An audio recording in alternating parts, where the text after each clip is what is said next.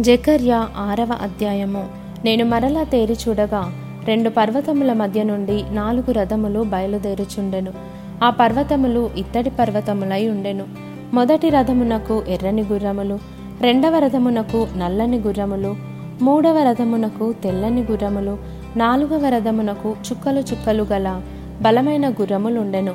నా ఏలినవాడా ఇవేమిటి అని నాతో మాట్లాడుచున్న దూతను నేను అడుగగా అతడు నాతో ఇట్లనెను ఇవి సర్వలోకనాథుడకు యహోవా సన్నిధిని విడిచి బయలువెళ్ళు ఆకాశపు చతుర్వాయువులు.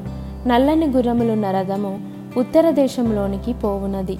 తెల్లని గుర్రములున్న రథము వాటి వెంబడి పోవును. చుక్కలు చుక్కలు గల గుర్రములు గల రథము దక్షిణ దేశంలోనికి పోవును. బలమైన గుర్రములు బయలువెళ్ళి లోకమంతటా సంచరింప ప్రయత్నింపగా పోయి లోకమందంతటా సంచరించుడని అతడు సెలవిచ్చెను. గనుక అవి లోకమందంతటా సంచరించుచుండెను. అప్పుడతడు నన్ను పిలిచి ఉత్తర దేశంలోనికి పోవు వాటిని చూడుము.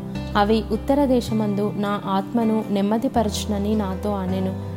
మరియు యహోవా వాక్కు నాకు ప్రత్యక్షమై సెలవిచ్చినదేమనగా చెరపట్టబడిన వారిలో బబులోను నుండి వచ్చిన హెల్దయి టోబియా యదాయా అనువారు జఫన్య కుమారుడగు యోషియా ఇంట దిగియున్నారు. వారు చేరిన దినముననే నీవు ఆ ఇంటికి పోయి వారిని అడిగి వెండి బంగారములను తీసుకొని కిరీటము చేసి ప్రధాన యాజకుడును యహోజాదాకు కుమారుడునైన యహోషువా తల మీద ఉంచి అతనితో ఇట్లనుము. సైన్యములకు అధిపత్యగు యహోవా సెలవిచ్చినదేమనగా చిగురు అను ఒకడు కలడు. అతడు తన స్థలములో నుండి చిగుర్చును. అతడు యహోవా ఆలయము కట్టును. అతడే యహోవా ఆలయము కట్టును. అతడు ఘనత వహించుకొని సింహాసనాసీనుడై ఏలును. సింహాసనాసీనుడై అతడు యాజకత్వము చేయగా ఆ ఇద్దరికి సమాధానకరమైన యోచనలు కలుగును. ఆ కిరీటము యహోవా ఆలయములో జ్ఞాపకార్థముగా ఉంచబడి హేలెమునకును టోబియాకును యదాయాకును జఫన్యా కుమారుడైన హేనునకును ఉండును. దూరముగా ఉన్నవారు వచ్చి యహోవా ఆలయమును కట్టుదురు.